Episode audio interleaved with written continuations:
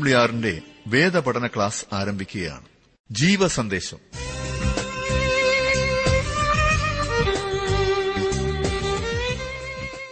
ഇന്നത്തെ പഠനം കൊണ്ട് പുറപ്പാട് പുസ്തകത്തിന്റെ പഠനം അവസാനിക്കുകയാണ്. കഴിഞ്ഞ ദിവസങ്ങളിൽ തുടർച്ചയായി ശ്രദ്ധയോടെ ശ്രവിച്ച എല്ലാ സ്നേഹിതരോടും ദൈവനാമത്തിലുള്ള നന്ദിയെ അറിയിക്കുന്നു. ഈ പഠനം താങ്കൾക്ക് എപ്രകാരം പ്രയോജനപ്പെട്ടു എന്നറിയുവാൻ ഞങ്ങൾ വളരെയധികം ആഗ്രഹിക്കുന്നു. താങ്കൾ താങ്കളുടെ അഭിപ്രായങ്ങളും താങ്കൾക്ക് ലഭിച്ച അനുഗ്രഹങ്ങളെയും കുറിച്ച് ഞങ്ങൾക്ക് എഴുതുക. താങ്കളുടെ വിലയേറിയ അഭിപ്രായങ്ങൾ തന്നെയാണ് ഞങ്ങൾക്ക് എന്നും പ്രോത്സാഹജനകമായിരിക്കുന്നത്. ഇന്നും നമുക്ക് പ്രാർത്ഥനയോടെ ദൈവസന്നിധിയിലേക്ക് അടുത്തുവരാം ഇന്നത്തെ പാഠഭാഗം പുറപ്പാട് പുസ്തകത്തിന്റെ മുപ്പത്തിയെട്ടാം അധ്യായം മുതൽ നാൽപ്പതാം അധ്യായം വരെ. സഹോദരൻ ജോർജ് ഫിലിപ്പ് പഠനം ആരംഭിക്കുന്നു. ശ്രവിക്കാം.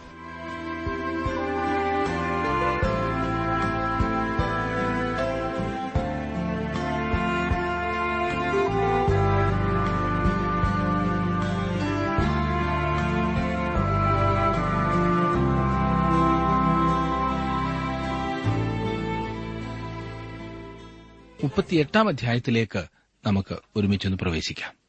ഈ മുപ്പത്തിയെട്ടാം അധ്യായത്തിലും നാം സമാഗമന കൂടാരത്തെക്കുറിച്ചായിരിക്കും ചിന്തിക്കുന്നത്. മുപ്പത്തിയെട്ടാം അധ്യായത്തിലേക്ക് നാം വരുമ്പോൾ അതിന്റെ ഒന്നാം വാക്യത്തിൽ വായിക്കുന്നത് അവൻ ഖതിരമരം കൊണ്ട് ഹോമയാഗപീഠമുണ്ടാക്കി. അത് അഞ്ചു മുഴം നീളവും അഞ്ചു മുഴം വീതിയും ഇങ്ങനെ സമചതുരവും മൂന്നു മുഴം ഉയരവുമുള്ളതായിരുന്നു. താമ്രയാഗപീഠത്തിന്മേൽ യാഗവസ്തു അർപ്പിക്കപ്പെടുകയും പാപത്തിന് ന്യായം വിധിക്കപ്പെടുകയും ചെയ്തിരുന്നു. പാപമാകുന്ന പ്രശ്നത്തെ കൈകാര്യം ചെയ്യുവാൻ വ്യക്തികളും ഇസ്രായേൽ ജാതിയും കടന്നു വന്നിരുന്നത് ഇവിടെയാണ്. ഈ യാഗപീഠം നിർമ്മിച്ചതിന് ശേഷം വേറെ യാതൊരു യാഗപീഠവും നിർമ്മിച്ചുകൂടായിരുന്നു. വേറെ എവിടെയെങ്കിലും അങ്ങനെ ഒരു യാഗപീഠം ഉണ്ടാക്കിയാൽ അത് ദൈവദൂഷണമായിട്ടാണ് കണക്കാക്കിയിരുന്നത്. ഈ യാഗപീഠമായിരുന്നു ദൈവത്തിങ്കിലേക്ക് സമീപിക്കുന്നതിനുള്ള മാർഗമായി കണ്ടിരുന്നത്. ഇത് പ്രധാനപ്പെട്ട സ്ഥാനത്തായിരുന്നു വെച്ചിരുന്നത്. കാരണം അവിടെയായിരുന്നു പാപത്തിന്റെ പ്രശ്നത്തെ കൈകാര്യം ചെയ്തിരുന്നത്. താമ്രയാഗപീഠത്തിന്റെ അടുത്ത് കടന്നു വരാത്തിടത്തോളം കാലം ആരാധനയ്ക്കോ അനുഗ്രഹത്തിനോ സ്ഥാനമില്ല. യാഗപീഠത്തിന്മേലുള്ള കൊമ്പുകൾ ശക്തിയെ അതായത് രക്ഷിപ്പാനുള്ള യേശുക്രിസ്തുവിന്റെ കഴിവിനെയാണ് സൂചിപ്പിക്കുന്നത്. ഈ യാഗപീഠത്തോട് സമീപിക്കുന്നതിനും അതിനെ സംരക്ഷിക്കുന്നതിനുമായി അനേകം നിർദ്ദേശങ്ങളും വിവരണങ്ങളുമുണ്ട്. ചില പ്രത്യേക കലങ്ങളും തവികളും ചട്ടുകങ്ങളും വളകളും ഒക്കെ ഉണ്ടായിരുന്നു. എന്നാൽ പാപമാകുന്ന പ്രശ്നത്തിന് അത് പരിഹാരം കാണുന്ന അതിന്റെ പ്രവൃത്തിയാണ് നാം ഓർത്തിരിക്കേണ്ട പ്രധാനപ്പെട്ട വസ്തുത. എട്ടാം വാക്യം ഇനി നമുക്ക് നോക്കാം. മുപ്പത്തിയെട്ടാം അധ്യായത്തിന് എട്ടാം വാക്യം. സമാഗമന കൂടാരത്തിന്റെ വാതിൽക്കൽ സേവ ചെയ്തു വന്ന സ്ത്രീകളുടെ ദർപ്പണങ്ങൾ കൊണ്ട് അവൻ താമ്രത്തൊട്ടിയും അതിന്റെ താമ്രക്കാലും ഉണ്ടാക്കി. വളരെയധികം മിനുക്കുപണി ചെയ്തെടുത്ത താമ്രം കൊണ്ടുള്ള ദർപ്പണത്തെക്കുറിച്ചാണ് ഇവിടെ പറഞ്ഞിരിക്കുന്നത്. അക്കാലത്തും സ്ത്രീകൾ കണ്ണാടി കൊണ്ട് നടന്നിരുന്നു. ഇന്നും അവർക്ക് മാറ്റം സംഭവിച്ചിട്ടില്ല എന്നറിയാമല്ലോ. ഈ ദർപ്പണങ്ങൾ കൊണ്ടാണ് തൊട്ടി ഉണ്ടാക്കിയിരിക്കുന്നത്. ദർപ്പണം അഥവാ കണ്ണാടി ദൈവവചനത്തെയാണ് പ്രതിനിധീകരിക്കുന്നത്. ഒരു വിശ്വാസിക്ക് ശുദ്ധീകരണം ആവശ്യമുണ്ടെന്ന് കാണിക്കുന്നത് ദൈവവചനമാകുന്നു.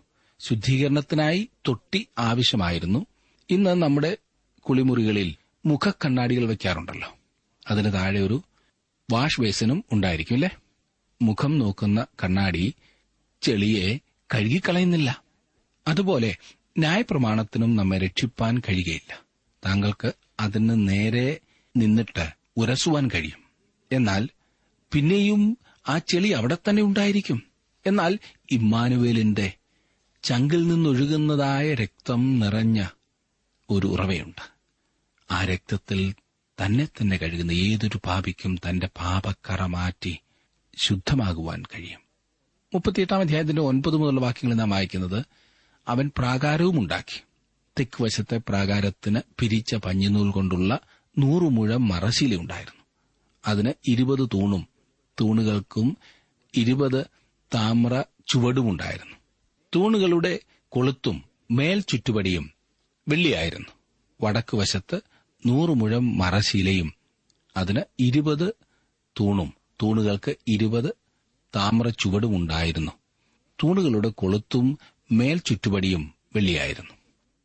പിരിച്ച പഞ്ഞിനൂൽ ക്രിസ്തുവിന്റെ മനുഷ്യത്വത്തെയാണ് സൂചിപ്പിക്കുന്നത്. അത് വാസ്തവത്തിൽ മനുഷ്യനെ ദൈവത്തിൽ നിന്ന് വേർതിരിച്ചിരുന്നു. കർത്താവായ യേശുക്രിസ്തുവിന്റെ ദൈവത്വത്തെ നിരാകരിച്ചാൽ തന്നെയും അവന്റെ ഉപദേശങ്ങളെ പിൻപറ്റിയാൽ ലോകത്തിൽ സമാധാനം കൈവരുത്തുവാൻ കഴിയുമെന്നൊരിക്കൽ ഒരാൾ പ്രസംഗിച്ചതായി വായിച്ചിട്ടുണ്ട്. എന്നാൽ അത് ഒരിക്കലും വാസ്തവമല്ല സുഹൃത്തെ. ക്രിസ്തുവിന്റെ ചൊരിയപ്പെട്ട രക്തത്തിൽ കൂടിയല്ലാതെ മനുഷ്യന് സമാധാനം കണ്ടെത്തുവാൻ കഴിയുകയില്ല. ക്രിസ്തുവിന്റെ മനുഷ്യത്വത്തെ കുറിക്കുന്ന ആ പഞ്ഞിനൂൽ കൊണ്ടുള്ള മറശീല മനുഷ്യനെ ദൈവത്തിൽ നിന്ന് മൂടിവെച്ചിരുന്നു. യേശുക്രിസ്തുവിന്റെ ജീവിതം നമ്മെ രക്ഷിക്കയില്ല. അത് നമ്മെ കുറ്റം വിധിക്കുകയാണ് ചെയ്യുന്നത്. ക്രിസ്തുവിന്റെ മരണമാണ് നമ്മെ രക്ഷിക്കുന്നത്. ദൈവവചനം പ്രത്യേകിച്ച് സമാഗമന കൂടാരം ചിത്രങ്ങളുള്ള ഒരു പുസ്തകം പോലെയാണ്. ചിത്രത്തിലേക്ക് മാത്രം നോക്കിയാൽ ക്രിസ്തുവിന്റെ ജീവിതത്തിനും ഉപദേശത്തിനും താങ്കളെ രക്ഷിപ്പാൻ കഴിയുകയില്ലെന്ന് താങ്കൾക്ക് മനസ്സിലാക്കുവാൻ കഴിയും. ഒന്നാമത് യേശുക്രിസ്തുവിന്റെ ജീവിത ഉപദേശങ്ങൾക്കനുസരിച്ച് താങ്കൾക്ക് ഉയരുവാൻ കഴിയുകയില്ല എന്നതാണ് വാസ്തവം. പ്രിയ സുഹൃത്തെ യേശുക്രിസ്തുവിന്റെ ഉപദേശങ്ങൾക്ക് താങ്കളെ രക്ഷിക്കുവാൻ കഴിയുകയില്ല. ക്രൂശിന്മേലുള്ള ക്രിസ്തുവിന്റെ മരണമാണ് താങ്കളെ രക്ഷിക്കുന്നത്. അതുകൊണ്ടാണ് താമ്രയാഗപീഠം അവിടെ ഉണ്ടായിരിക്കുവാൻ കാരണം. പഞ്ഞിനൂൽ കൊണ്ടുള്ള മറശീല മനുഷ്യനെ ദൈവത്തിൽ നിന്നും ദൈവത്തെ മനുഷ്യനിൽ നിന്നും അകറ്റി നിർത്തുന്നു. സമാഗമന കൂടാരത്തിന്റെ ചുവടുകൾ വെള്ളി കൊണ്ടുള്ളതായിരുന്നെങ്കിലും മറശീലയുടെ ചുവടുകൾ താമ്രം കൊണ്ടുള്ളതായിരുന്നു. നാം മുമ്പ് കണ്ടതുപോലെ താമ്രം ന്യായവിധിയുടെ ലോഹമാണ് വെളിപ്പാട് പുസ്തകം ഒന്നാം അധ്യായത്തിന്റെ പതിനഞ്ചാം വാക്യത്തിൽ അവന്റെ കാൽ ഉലയിൽ ചുട്ടുപഴുപ്പിച്ച വെള്ളോട്ടിന് സദൃശമായിട്ടാണ് ക്രിസ്തുവിനെ ചിത്രീകരിച്ചിരിക്കുന്നത്. പാപം ന്യായം വിധിക്കപ്പെടേണ്ടതാണ്. താനൊരു പാപിയാണെന്ന് മനുഷ്യൻ അംഗീകരിക്കണം. പാപത്തിന്റെ പ്രശ്നത്തിന് പരിഹാരം കാണുന്നതുവരെയും അവന് ദൈവസന്നിധിയിൽ കടന്നുവരുവാൻ കഴിയുകയില്ല. അതെ തൂണുകളുടെ കൊളുത്തും മേൽ ചുറ്റുപടിയും വെള്ളിയായിരുന്നു. വെള്ളി വീണ്ടെടുപ്പിനെ കുറിക്കുന്ന ലോഹമാണ് എന്ന് നാം കണ്ടല്ലോ. പുറത്തെ പ്രാകാരത്തിന്റെ മറ മനുഷ്യനെ വെളിയിൽ അതെ പുറത്ത് അവനെ നിർത്തിയിരുന്നു. അവനെ അകറ്റി നിർത്തിയിരുന്നു. എന്നാൽ അവനെ പ്രവേശിക്കുവാനായി ദൈവം ഒരു വഴി തുറന്നു. മനുഷ്യന്റെ പാപത്തെ ന്യായം വിധിക്കുന്നതിനും അവനെ വീണ്ടെടുപ്പ് സാധ്യമാക്കിക്കൊണ്ട് അവനെ ക്രിസ്തുവിന്റെ നീതീകരണം ധരിപ്പിക്കേണ്ടതിനും അവൻ ഒരു വഴി കണ്ടുപിടിച്ചു. അതെ സമാഗമന കൂടാരത്തെ വീക്ഷിച്ചാൽ സുവിശേഷം മനസ്സിലാക്കുവാൻ നമുക്ക് കഴിയും. ദൈവം അത് നമുക്ക് ചിത്രരൂപേണെ നൽകിയിരിക്കുകയാണ്. പ്രാകാരത്തിലേക്ക് പ്രവേശിക്കുവാൻ ഒരു വാതിലുണ്ടായിരുന്നു. മനുഷ്യൻ മറ ചാടി അകത്ത് കടന്നിരുന്നില്ല. അവന് വാതിൽ വഴിയായി കടന്നു വരേണ്ടതുണ്ടായിരുന്നു പതിനെട്ടാം വാക്യത്തിൽ നാം കാണുന്നത്. എന്നാൽ പ്രാകാരവാതിലിന്റെ മറശീല നീലനൂൽ ധൂമ്രനൂൽ ചുവപ്പുനൂൽ പിരിച്ച പഞ്ഞിനൂൽ എന്നിവ കൊണ്ടുള്ള ചിത്രത്തയ്യൽ പണിയായിരുന്നു. അതിന്റെ നീളം ഇരുപത് മുഴവും. അതിന്റെ ഉയരം ആയ വീതി പ്രാകാരത്തിന്റെ മറശീലയ്ക്ക് സമമായി അഞ്ചു മുഴവുമായിരുന്നു. ഈ വസ്തുക്കളും നിറവുമെല്ലാം ക്രിസ്തുവിന്റെ ആളത്വത്തെയാണ് സൂചിപ്പിക്കുന്നത്. നാം ഇതിനെക്കുറിച്ച് മുമ്പ് ചിന്തിച്ചതാണല്ലോ. ഒന്നുകൂടി ചിന്തിച്ചാലും കുഴപ്പമൊന്നുമില്ല. നീലനിറം യേശുക്രിസ്തു സ്വർഗത്തിൽ നിന്ന് വന്നു എന്നും അവന്റെ ദൈവത്വത്തെയും സൂചിപ്പിക്കുന്നു. ചുവപ്പ് നിറം അവന്റെ മനുഷ്യത്വത്തെയും അവൻ മനുഷ്യജാതിക്കു വേണ്ടി ചൊരിഞ്ഞ അവന്റെ രക്തത്തെയും കുറിക്കുന്നു. നീലയും ചുവപ്പും കലർന്നതായ ധൂമറ നിറം അവന്റെ രാജ്യത്വത്തെയാണ് ചൂണ്ടിക്കാണിക്കുന്നത്. അവൻ യഹൂദന്മാരുടെ രാജാവായി പിറന്നവനാണ്. വാതിലിന് പുറത്തെ മറശീലയോളം തന്നെ ഉയരമാണ് ഉണ്ടായിരുന്നത്. ഏകദേശം ഏഴര അടി ഉയരമായിരുന്നു അതിനുണ്ടായിരുന്നത്. ഈ വാതിൽ കൂടിയല്ലാതെ പ്രാകാരങ്ങളിൽ കടന്നു ചെല്ലുവാൻ വേറെ മാർഗമൊന്നും ഇല്ലായിരുന്നു. ഏത് പാപിക്കും കടന്നു വരത്തക്കവണ്ണം ഇത് വിസ്താരമേറിയ വാതിലായിരുന്നു. എന്നാൽ ഈ വാതിലിൽ കൂടി മാത്രമേ ഒരാൾക്ക് കടക്കുവാൻ കഴിയുമായിരുന്നുള്ളൂ. ചാടിക്കടക്കുവാൻ അവകാശമില്ലായിരുന്നു. ഞാൻ തന്നെ വഴിയും സത്യവും ജീവനുമാകുന്നു എന്ന് യേശുക്രിസ്തു പറഞ്ഞു. പ്രാകാരത്തിലേക്കുള്ള വാതിലാണ് അവൻ. ആ വഴി അതാണ്. കർത്താവായ യേശുക്രിസ്തു ഒരുവനെ ദൈവസന്നിധിയിലേക്ക് നയിക്കുന്ന മൂന്ന് വാതിലുകളിൽ അടുത്തതായിട്ടുള്ളതും വിശുദ്ധ സ്ഥലത്തേക്കുള്ള വാതിലാണ്. അതിനെ സത്യമായി ചിന്തിക്കുവാനാണ് ഞാൻ ആഗ്രഹിക്കുന്നത്. ഒന്ന് വഴി. രണ്ട് സത്യം. താങ്കൾ ദൈവത്തെ ആരാധിക്കുവാൻ പോകുന്നുവെങ്കിൽ അവനെ ആത്മാവിലും സത്യത്തിലും ആരാധിക്കണം എന്ന് ക്രിസ്തു പറഞ്ഞിട്ടുണ്ട്. ക്രിസ്തു ആരാണെന്ന വസ്തുതയും അവൻ എന്തു ചെയ്തിരിക്കുന്നു എന്ന കാര്യവും നിഷേധിക്കുന്ന ഒരു പള്ളിയിലെ ആരാധന സത്യ ആരാധനയല്ല താങ്കൾ അവനെ സത്യത്തിൽ ആരാധിക്കേണ്ടതാണ്. അവിടെ ഞാൻ ഈ പറഞ്ഞതുപോലെയുള്ള ഒരു പള്ളിയിൽ വാസ്തവത്തിൽ കപടമാണ് നടക്കുന്നത്. യേശുക്രിസ്തുവിന്റെ ദൈവത്വത്തെയും അവൻ താങ്കൾക്ക് വേണ്ടി മരിച്ചു എന്നതിനെയും നിഷേധിക്കുകയും അതേസമയം തന്നെ അവനെ ആരാധിക്കുകയും ചെയ്യുക സാധ്യമല്ല. വിരോധാഭാസമാണത്. അനേകരും ദൈവത്തെ ആരാധിക്കുന്നതിന് യോഗ്യതയുള്ളവരല്ല എന്നും അനേകം പള്ളികളിൽ യേശുക്രിസ്തുവിന്റെ ദൈവത്വത്തെ നിഷേധിക്കുന്നുണ്ട് എന്നും ഞാൻ ഓർപ്പിക്കട്ടെ. വളരെ ശ്രദ്ധിക്കണം വളരെ സൂക്ഷിക്കണം. പലരും ആരാധനയ്ക്കെന്ന് പറഞ്ഞ് പോകാതിരുന്നെങ്കിൽ എത്ര നന്നായിരുന്നില്ലേ? ഒരുവനെ അതിവിശുദ്ധ സ്ഥലത്തേക്ക് നടത്തുന്ന അവസാനത്തെ വാതിൽ തിരശീലയിൽ കൂടിയുള്ള വാതിലാണ്. ക്രൂശിൽ വെച്ച് കർത്താവായ യേശുക്രിസ്തു കൊടുത്ത തന്റെ ജീവനെയാണ് തിരശീല സൂചിപ്പിക്കുന്നത്. അവന്റെ മരണസമയത്ത് തന്നെ തിരശീല മുകൾ തൊട്ടടിയോളം കീറിപ്പോയി എന്ന് നാം വായിക്കുന്നില്ലേ? ദൈവത്തിങ്കിലേക്കുള്ള വഴി തുറന്നിരിക്കുന്നു എന്നാണ് അതിന്റെ അർത്ഥം. അതാണ് ജീവൻ. യേശുക്രിസ്തു വഴിയും സത്യവും ജീവനുമാകുന്നു. അവനിൽ കൂടിയല്ലാതെ ആരും പിതാവിന്റെ സന്നിധിയിൽ ചെല്ലുന്നില്ല. ഇസ്രായേലിലെ ഓരോ വ്യക്തിയെക്കുറിച്ചും താങ്കളുടെ ശ്രദ്ധയിൽ കൊണ്ടുവരാനാണ് അടുത്തതായി ഞാൻ ആഗ്രഹിക്കുന്നത്. ഇസ്രായേൽ ജാതിയെ മകൻ എന്ന് വിളിച്ചിട്ടുണ്ട്. എന്നാൽ ഇസ്രായേലിലെ യാതൊരു വ്യക്തിയെയും മകൻ എന്ന് വിളിച്ചിട്ടില്ല വ്യക്തിപരമായി. ഒരു യഹൂദൻ ആരാണെന്നുള്ളതായിരുന്നു ഇന്നുമുള്ള പ്രശ്നം. യഹൂദനായി ജനിച്ചവനാണോ യഹൂദൻ അതോ അവന്റെ മതമാണോ അവനെ യഹൂദനാക്കുന്നത്?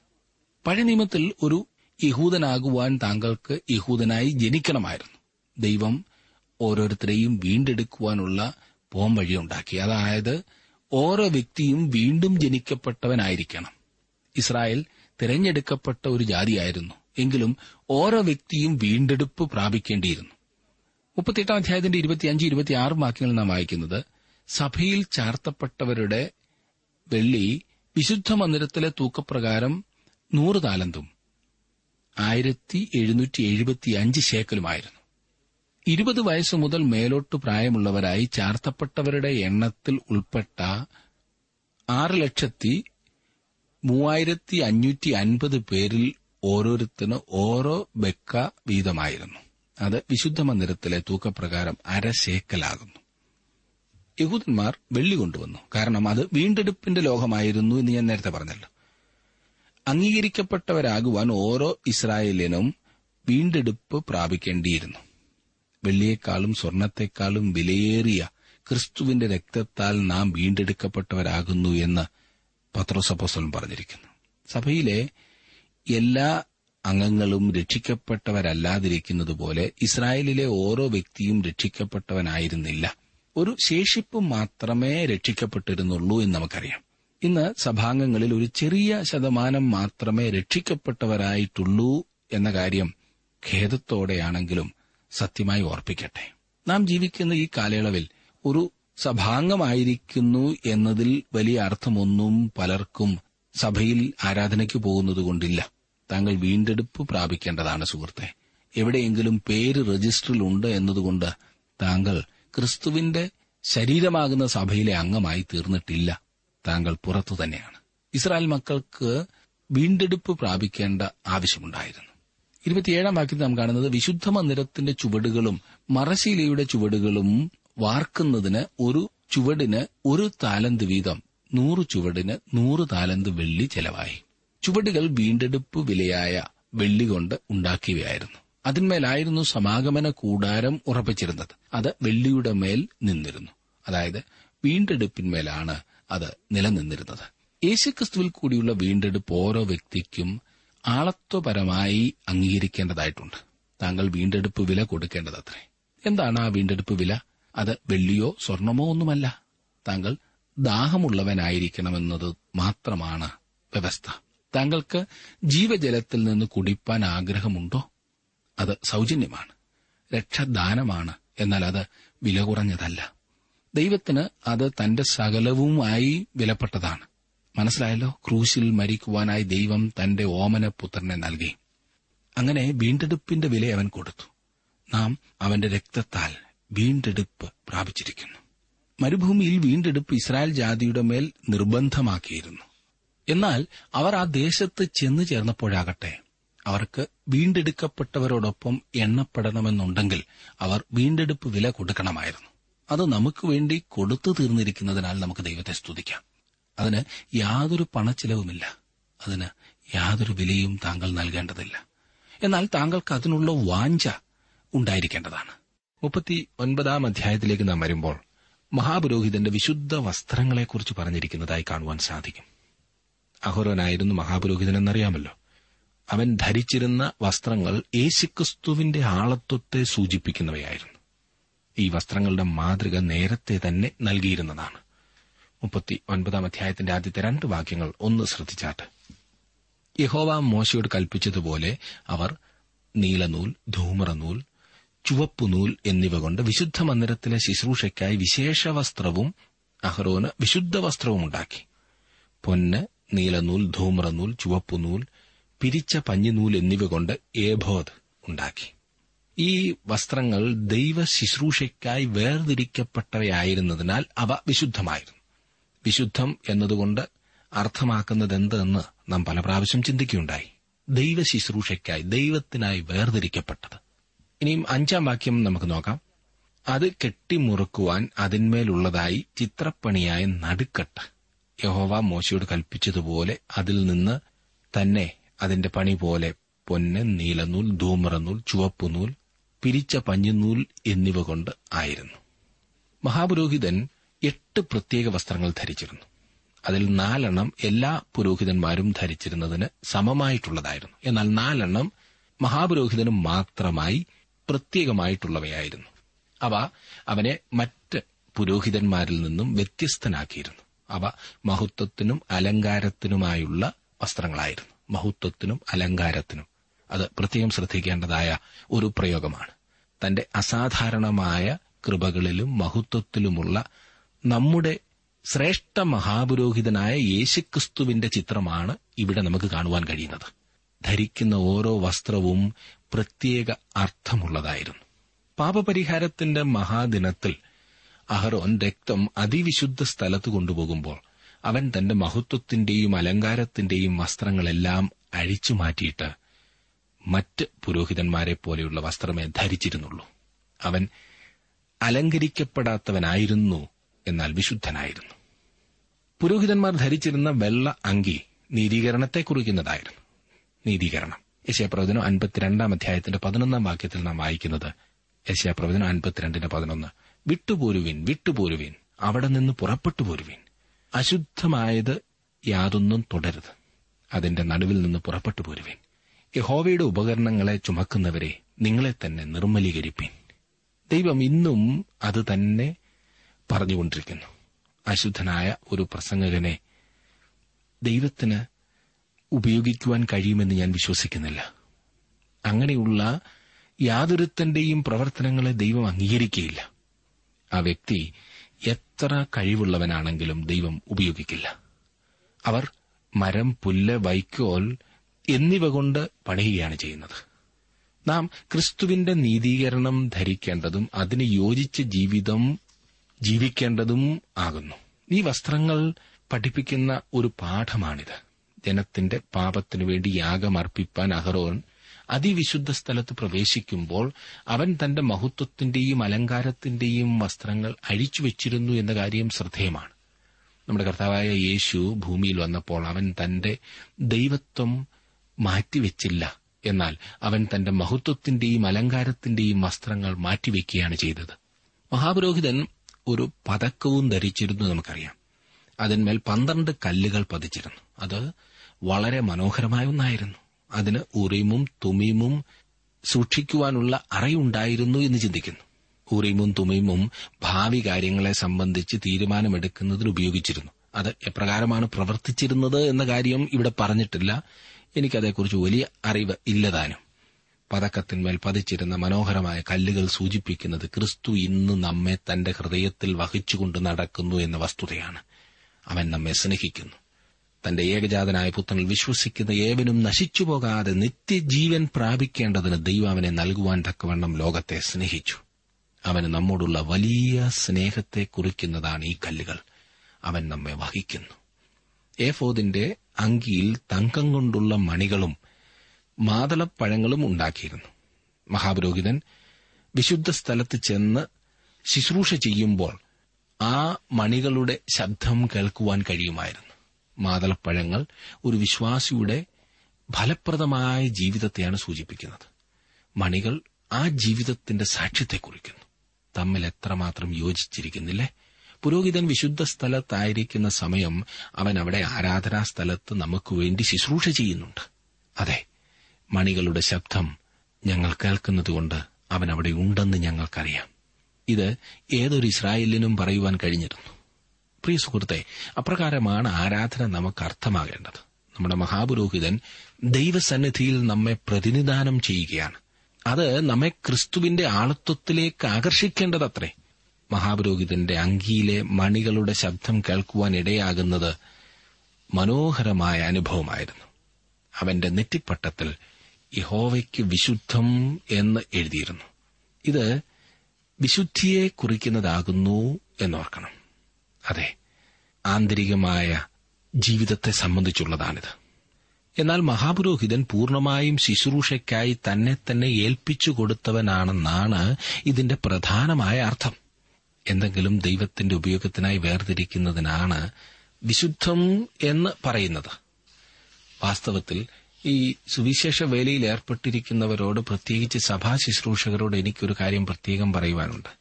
എനിക്ക് അനുഭവമുള്ളതുകൊണ്ട് ഞാൻ പറയുകയാണ്. സഭയിലെ സകല കാര്യങ്ങളും ശുശ്രൂഷകൻ നോക്കണം എന്ന് നിർബന്ധിക്കുന്ന അനേകം ആൾക്കാരുണ്ട്. ഏതൊരു കമ്മിറ്റി ഉണ്ടെങ്കിലും ശുശ്രൂഷകൻ വേണം. നാട്ടിലെ സകല യോഗങ്ങൾക്കും കൂടണം. അംഗങ്ങളെ എല്ലാം കണ്ട് ഓരോ വീട്ടിലും പോയി പൊക്കി പറയണം. എല്ലാ വീട്ടിലെയും സകല കാര്യങ്ങൾക്കും ഉണ്ടായിരിക്കണം. എന്നിട്ടൊടുവിൽ പ്രസംഗിക്കുകയും വേണം ഇതിൽ ഏതിലെങ്കിലും ഒരു ചെറിയ വീഴ്ച സംഭവിച്ചാൽ വിമർശനത്തിന്റെ അഭിഷേകമായിരിക്കും. ഇന്ന് അച്ഛന്മാരിൽ ഭൂരിഭാഗത്തിനും രക്തസമ്മർദ്ദം കൂടുതലുള്ളതിന് ഒരത്ഭുതവും തോന്നാറില്ല. മൂന്ന് വർഷം ഒരച്ഛൻ ഒരു സ്ഥലത്ത് ശുശ്രൂഷിക്കുവാൻ വന്നാൽ പള്ളി വകയായി രണ്ട് കെട്ടിടമെങ്കിലും പണിയുവാൻ കാണും. എനിക്ക് തോന്നുന്നു ഈ സെമിനാരികളിലെല്ലാം ബൈബിൾ പഠിപ്പിക്കുന്നത് നിർത്തിയിട്ട് വല്ല സിവിൽ എഞ്ചിനീയറിംഗും പഠിപ്പിച്ചാൽ കൂടുതൽ പ്രയോജനമാകുമെന്ന്. അനുഭവമുള്ള ശുശ്രൂഷകന്മാർ തന്നെ പറയട്ടെ. പിന്നെ ഇന്ന് ഒരു നഴ്സറി സ്കൂൾ എങ്കിലും ഇല്ലാത്ത ഇടവക ഏതാണ്? അവിടുത്തെ കുട്ടികളുടെയും രക്ഷകർത്താക്കളുടെയും അധ്യാപകരുടെയും അങ്ങനെ സകലത്തിന്റെയും ഉത്തരവാദിത്വം അച്ഛനാണല്ലോ. ഇതിന്റെയൊക്കെ മാനേജിംഗ് കമ്മിറ്റിയിൽ ഇരിക്കുവാൻ തന്നെ അച്ഛന് സമയം കിട്ടാറില്ല. പിന്നെ എവിടെ ദൈവജനം പഠിച്ചിട്ട് ജനങ്ങളെ പഠിപ്പിക്കുവാനാണ്? ഏതായാലും ഈ കാര്യത്തിൽ സഭകൾ വളരെയേറെ സഹായിക്കുന്നുണ്ട് എന്നെനിക്കങ്ങ് തോന്നുകയാണ്. കാരണം മൂന്ന് വർഷത്തിൽ കൂടുതൽ എങ്ങും ഇരുത്തുകയില്ലല്ലോ. അപ്പോൾ മൂന്ന് വർഷത്തേക്കുള്ള പ്രസംഗങ്ങൾ മതിയല്ലോ? അത് പണ്ട് സെമിനാരിയിൽ പഠിച്ചപ്പോൾ ഉണ്ടാക്കിയതിരിപ്പുണ്ട്. ഇന്ന് നാം ലക്ഷ്യത്തിൽ നിന്നും വളരെ വളരെ മാറിപ്പോയിരിക്കുന്നു സുഹൃത്തെ. ഇന്ന് പ്രസംഗപീഠത്തിൽ നിൽക്കുന്ന പ്രസംഗകൻ യഹോവയ്ക്ക് വിശുദ്ധമെന്ന നെറ്റിപ്പട്ടം കെട്ടുവാൻ യോഗ്യതയുള്ളവനായിരിക്കുന്നുവോ? ഓരോ പ്രസംഗത്തിനും എഴുന്നേറ്റ് നിൽക്കുമ്പോൾ ഞാൻ തയ്യാറാകുന്നു എന്ന് താങ്കൾക്ക് പറയുവാൻ സാധിക്കുമോ? ദൈവവചനം പഠിപ്പിക്കുവാൻ നാം എത്ര സമയം പഠിക്കണമെന്നറിയാമോ? അതിന് എടുക്കേണ്ട സമയം നാം എടുക്കാത്ത പക്ഷം നാം നമ്മുടെ ഉത്തരവാദിത്വത്തിൽ അവിശ്വസ്തരാകുകയാണ്. ഇനി ഞാൻ നാൽപ്പതാം അധ്യായത്തിലേക്കും കൂടി വരട്ടെ. ഞാൻ നേരത്തെ ഓർപ്പിച്ചല്ലോ ഇന്ന് ഈ പുസ്തക പഠനം നാം അവസാനിപ്പിക്കുകയാണ്. നാൽപ്പതാം അധ്യായമാണല്ലോ പുറപ്പാട് പുസ്തകത്തിന്റെ ഒടുവിലത്തെ അധ്യായം. സമാഗമന കൂടാരം നിവർക്കുകയും അത് യഹോവയുടെ തേജസ്സിനാൽ നിറയുകയും ചെയ്യുന്ന ആ സംഭവമാണ് ഇവിടെ നാം കാണുന്നത്. ഈ അധ്യായത്തിൽ സമാഗമന കൂടാരം നിവർക്കുന്നതായി നാം കാണുന്നു. സമാഗമന കൂടാരത്തിലെ ഓരോ ഉപകരണത്തെക്കുറിച്ചും പുരോഹിതന്റെ വസ്ത്രങ്ങളെക്കുറിച്ചും വിശദമായി നാം ചിന്തിച്ചു കഴിഞ്ഞു. ഇവിടെ ഒരു കാര്യം മാത്രം സൂചിപ്പിക്കുവാനാണ് ഞാൻ ആഗ്രഹിക്കുന്നത്. ഇസ്രായേലിന്റെ പാളയത്തിൽ മോശ സമാഗമന കൂടാരം നിവർത്തിയപ്പോൾ ഒരു അത്ഭുതകരമായ കാര്യം സംഭവിച്ചു. നിങ്ങൾ നാൽപ്പതാം അധ്യായത്തിന്റെ മുപ്പത്തിനാല് മുതലുള്ള വാക്യങ്ങൾ ഒന്ന് നോക്കിക്കാട്ടെ. ഞാൻ വായിക്കാം മുപ്പത്തിനാല് മുതൽ മുപ്പത്തിയെട്ട് വരെ. നാൽപ്പതാം അധ്യായത്തിന്റെ ഒടുവിലത്തെ വാക്യങ്ങളാണല്ലോ അത്. അപ്പോൾ മേഘം സമാഗമന കൂടാരത്തെ മൂടി. യഹോവയുടെ തേജസ് തിരുനിവാസത്തെ നിറച്ചു. മേഘം സമാഗമന കൂടാരത്തിന്മേൽ അധിവസിക്കുകയും യഹോവയുടെ തേജസ് തിരുനിവാസത്തെ നിറയ്ക്കുകയും ചെയ്തതുകൊണ്ട് മോശയ്ക്കകത്ത് കടപ്പാൻ കഴിഞ്ഞില്ല. ഇസ്രായേൽ മക്കൾ തങ്ങളുടെ സകല പ്രയാണങ്ങളിലും മേഘം തിരുനിവാസത്തിൽ നിന്ന് ഉയരുമ്പോൾ യാത്ര പുറപ്പെടും. മേഘം ഉയരാതിരുന്നാൽ അത് ഉയരും നാൾ വരെ അവർ യാത്ര പുറപ്പെടാതിരിക്കും. ഇസ്രായേല്യരുടെ സകല പ്രയാണങ്ങളിലും അവരെല്ലാവരും കാണെ പകൽ സമയത്ത് തിരുനിവാസത്തിന്മേൽ യഹോവയുടെ മേഘവും രാത്രി സമയത്ത് അതിൽ അഗ്നിയും ഉണ്ടായിരുന്നു. റോമർ റോമർക്കെഴുതിയ ലേഖനത്തിൽ അപ്പോസ്തോലനായ വിശുദ്ധ പൌലോസ് ഇസ്രായേല്യരെക്കുറിച്ച് പറയുമ്പോൾ അവർക്ക് മറ്റുള്ള ആളുകളിൽ നിന്നുള്ള ഏതാനും പ്രത്യേകതകൾ എടുത്തു പറഞ്ഞിരിക്കുന്നു. അതിൽ ഒന്ന് യഹോവയുടെ തേജസ്സാണ്. റോമലേഖനം ഒൻപതാം അധ്യായം നാലാം വാക്യം. ദൈവത്തിന്റെ ദൃശ്യമായ സാന്നിധ്യം അതായത് അവന്റെ തേജസ് ലഭ്യമായിരുന്ന ഒരേ ഒരു ജനം ഇസ്രായേലി ജനമായിരുന്നു. അതാണ് അവരെ ഭയങ്കരവും ദീർഘവുമായ മരുഭൂമി യാത്രയിൽ സഹായിച്ചത്. ഓരോ ദിവസവും അവർക്ക് യാത്ര ചെയ്യണമെന്നുണ്ടെങ്കിൽ മേഘം രാവിലെ തിരുനിവാസത്തിന്മേൽ നിന്ന് ഉയരുമായിരുന്നു. മേഘം ഉയരാതിരുന്നാൽ ഇസ്രായേൽ മക്കൾ യാത്ര പുറപ്പെടാതെ പാളയത്തിൽ തന്നെ താമസിച്ചിരുന്നു. അന്ന് അവർ യാത്ര പുറപ്പെടാൻ ശ്രമിച്ചിരുന്നില്ല. തങ്ങളുടേതായ ബുദ്ധിയിലോ തീരുമാനമനുസരിച്ചോ അവർ യാത്ര ചെയ്തിരുന്നില്ല എന്ന് ചുരുക്കം. മോശ തീരുമാനമെടുക്കുകയോ യാത്ര ചെയ്യണമോ വേണ്ടായോ എന്നതിന് വോട്ടിട്ട് തീരുമാനിക്കുകയോ അല്ല അവർ ചെയ്തിരുന്നത്. മേഘമായിരുന്നു അത് തീരുമാനിച്ചിരുന്നത്. അതെ ദൈവത്തിന്റെ തേജസ്. അനേകർക്കും കാണുവാൻ കഴിയുന്നില്ലെങ്കിലും ഇന്നും ഒരു മേഘസ്തംഭമുണ്ട് എന്നതാണ് സത്യം. അത് ദൈവത്തിന്റെ പരിശുദ്ധാത്മാവാണ്. ദൃശ്യമായ മേഘം ഇന്ന് നമ്മുടെ ആരാധനാലയങ്ങളുടെ മുകളിൽ ഇല്ലെങ്കിലും ദൈവത്തിന്റെ പരിശുദ്ധാത്മാവ് നമ്മെ നയിക്കുകയും നടത്തുകയും ചെയ്യുവാൻ ആഗ്രഹിക്കുന്നു. ദൈവത്തിന്റെ പരിശുദ്ധാത്മാവിലല്ലാതെ നമുക്ക് ദൈവഹിതപ്രകാരം ജീവിക്കുവാൻ സാധ്യമല്ല. എപ്പോൾ യാത്ര ആരംഭിക്കണമെന്നും എപ്പോൾ യാത്ര അവസാനിപ്പിക്കണമെന്നുമൊക്കെയുള്ള വ്യക്തമായ നിർദ്ദേശങ്ങൾ ദൈവപൈതലിനും ദൈവത്തിൽ നിന്ന് ലഭിക്കേണ്ടതുണ്ട്. അതിനുവേണ്ടി താങ്കളുടെ ജീവിതം ദൈവകരങ്ങളിലേക്ക് സമർപ്പിച്ചിട്ടുണ്ടോ സുഹൃത്തെ? ഇതോടുകൂടെ പുറപ്പാട് പുസ്തക പഠനം അവസാനിക്കുകയാണ്. മിസ്രൈമിലെ ഇഷ്ടികക്കളത്തിന്റെ നിരാശജനകമായ സാഹചര്യത്തിലാണ് ഈ പുസ്തകം ആരംഭിച്ചത്. ഒരുപറ്റം അടിമകളുടെ കഥ. ഒരാശയ്ക്കും വഴിയില്ലാതെ അടിമത്തത്തിൽ കഴിഞ്ഞുകൂടിയ ജനം. എന്നാൽ സമാഗമന കൂടാരത്തിലെ ഹോവയുടെ മഹത്വകരമായ തേജസ്സിന്റെ സാന്നിധ്യം കണ്ടുകൊണ്ടാണ് ഇത് അവസാനിക്കുന്നത്. അവന്റെ സാന്നിധ്യമായിരുന്നു അവരെ മരുഭൂമിയിൽ കൂടി നടത്തിയത്. എന്നെ ശ്രദ്ധിക്കുന്ന പ്രിയ സഹോദര പ്രിയ സഹോദരി പാപത്തിന്റെ പരിതാപകരമായ അടിമത്തത്തിൽ നിന്ന് താങ്കളെ വിടുവിച്ച് അവന്റെ മഹത്വകരമായ സാന്നിധ്യത്തിൽ അവിടുത്തെ ഹിതപ്രകാരം താങ്കളെ നയിക്കുവാനും നടത്തുവാനും ദൈവം ഇപ്പോഴും ആഗ്രഹിക്കുന്നു. അവൻ അന്നും ഇന്നും നമ്മുടെ സ്നേഹവാനായ ദൈവമാണ് പിതാവാണ്. താങ്കൾ അവിടുത്തെ ഹിതത്തിന് വേണ്ടി ഏൽപ്പിച്ചു കൊടുത്തിട്ടുണ്ടോ? അതിനുവേണ്ടി ഏൽപ്പിച്ചു കൊടുക്കുവാൻ ആഗ്രഹിക്കുന്ന ഓരോരുത്തരെയും രണ്ടു കൈയും നീട്ടി സ്വീകരിക്കുവാൻ താൽപര്യത്തോടെ കാത്തിരിക്കുന്ന അരുമനാഥനാണ് നമ്മുടെ കർത്താവായ യേശു ക്രിസ്തു